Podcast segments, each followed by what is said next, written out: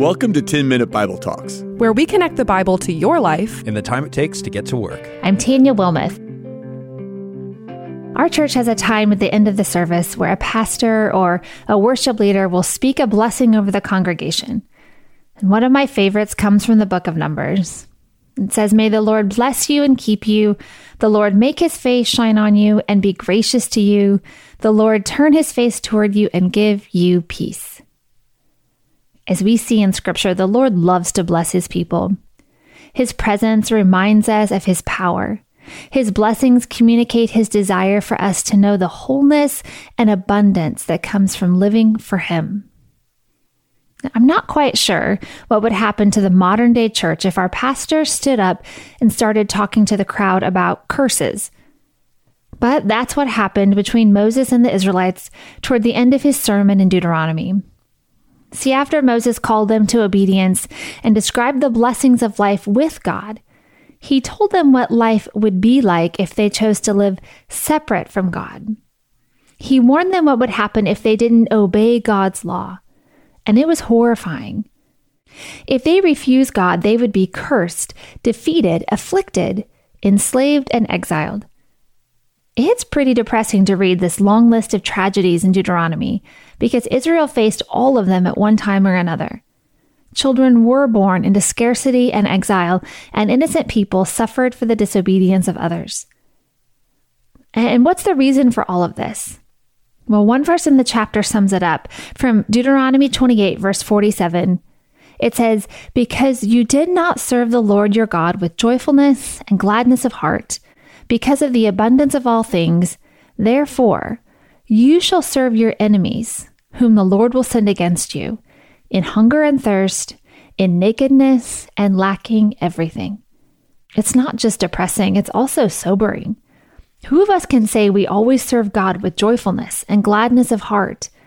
Who can say we don't turn to a whole slew of other things than God to make us feel whole, complete, worthwhile, and relevant? If God would discipline his people then, what does it mean for his people today? Are the curses just weird, or do they point us to something really important about the gospel? And to better understand this, let's glance back at the garden for a moment, the Garden of Eden, and then we'll talk about why blessings and curses matter for us in the way we relate with Jesus and the gospel today. When God created Adam and Eve, he pronounced the second recorded blessing. The first was over the animals when he told them to be fruitful and multiply. But for Adam and Eve, God blessed them and told them to rule over his blessing. And they should do this ruling by eating from the tree of life. But remember, there was another tree in the garden, a cursed tree. And this tree promised an empty shortcut to be like God without having to submit to God. When Adam and Eve ate from the cursed tree, they were trying to take God's blessings on their own terms. As a result, God handed them over to the consequences of wanting life without Him. Instead of abundance and life, Adam and Eve experienced shame, isolation, and death. God cursed the ground and told them they would have to toil and labor against the land to get anything good to come out of it. And not only would they toil, but from there on, humans would be born into a land of isolation and scarcity and conflict. However, God had a plan to redeem his creation. God chose Abraham and Sarah to receive a blessing that would reverse the curse. Even though they were sinners, God promised to bless all of Israel through them. All they needed to do was live according to God's wisdom and God's instruction. No surprise, they didn't do it perfectly. But God kept his covenant with them, and through them, he sent his son Jesus, who would do it perfectly. There is a choice between life and death, blessing and curse. When we submit to God, we experience a fullness of life that idols cannot offer. There's peace that replaces anxiety. There's belonging that replaces shame. And what we know, especially after studying the Torah for almost a year, is that Israel hardly ever chose the blessing. Instead of submitting to God, they chose to do things like build a calf and grumble against their leaders and ask to go back to Egypt and worship idols. But we could rewrite that sentence for the way we choose dead end paths also. But the gospel, well, it's always in the pages of the Bible. The prophets in the Old Testament trusted in God's promise and wrote about a future Israelite who would restore the blessing and reverse the curse forever. When Jesus ministered on earth, he taught that God's blessing was coming to us in a new way, through himself. Jesus taught us that blessing is trusting in God for abundance. It is sharing God's gifts with others and even blessing those who curse us.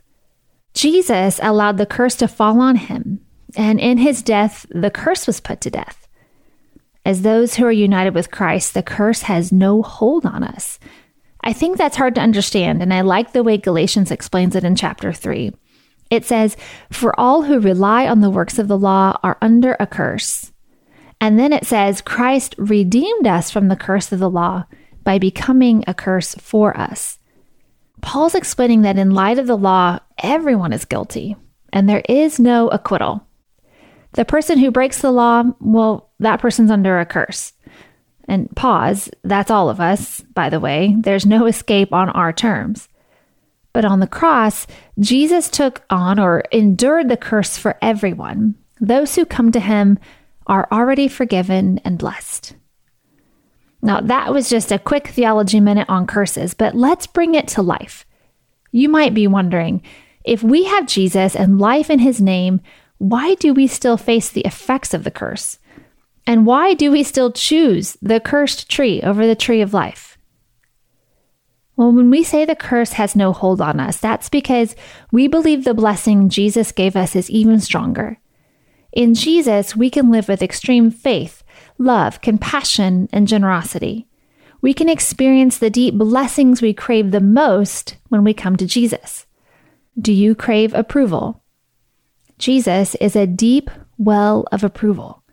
2 Corinthians 10:18 says, "For it is not the one who commends himself who is approved, but the one whom the Lord commends." Do you crave love and acceptance? Jesus is the definition of love. 1 John 3:16 says, "By this we know love, that he laid down his life for us." Do you crave compassion and empathy? Jesus endured everything we could possibly face and suffered the worst on our behalf.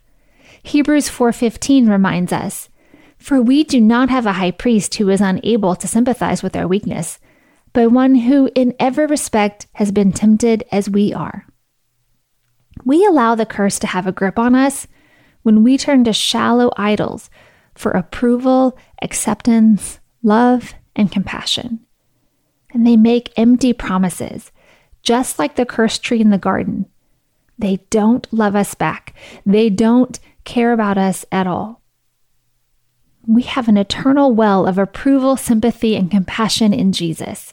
We no longer have to find ways to get it from other things or other people. What prevents you from coming to Jesus to have these things met? Would you or could you make a practice of noting the times when you feel like you should turn to Him and don't? When do you feel distant? What practices keep you from experiencing His peace? When do you experience feelings of disappointment and maybe even disgust? You can jot these down or write them out and remind yourself that the curse has been reversed. None of those things have more power over you than that which Jesus gives.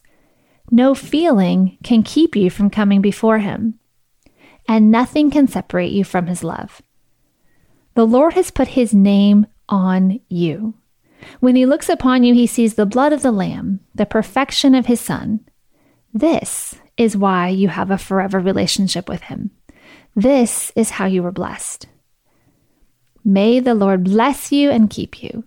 The Lord make his face to shine upon you and be gracious to you the Lord lift up his countenance upon you and give you peace. Before you forget, sign up for the brand new TMBT newsletter. Hit the link in the show notes, and you'll get an email every Wednesday that will help you beat the midweek slump and go deeper in your walk with Jesus. Thanks for listening.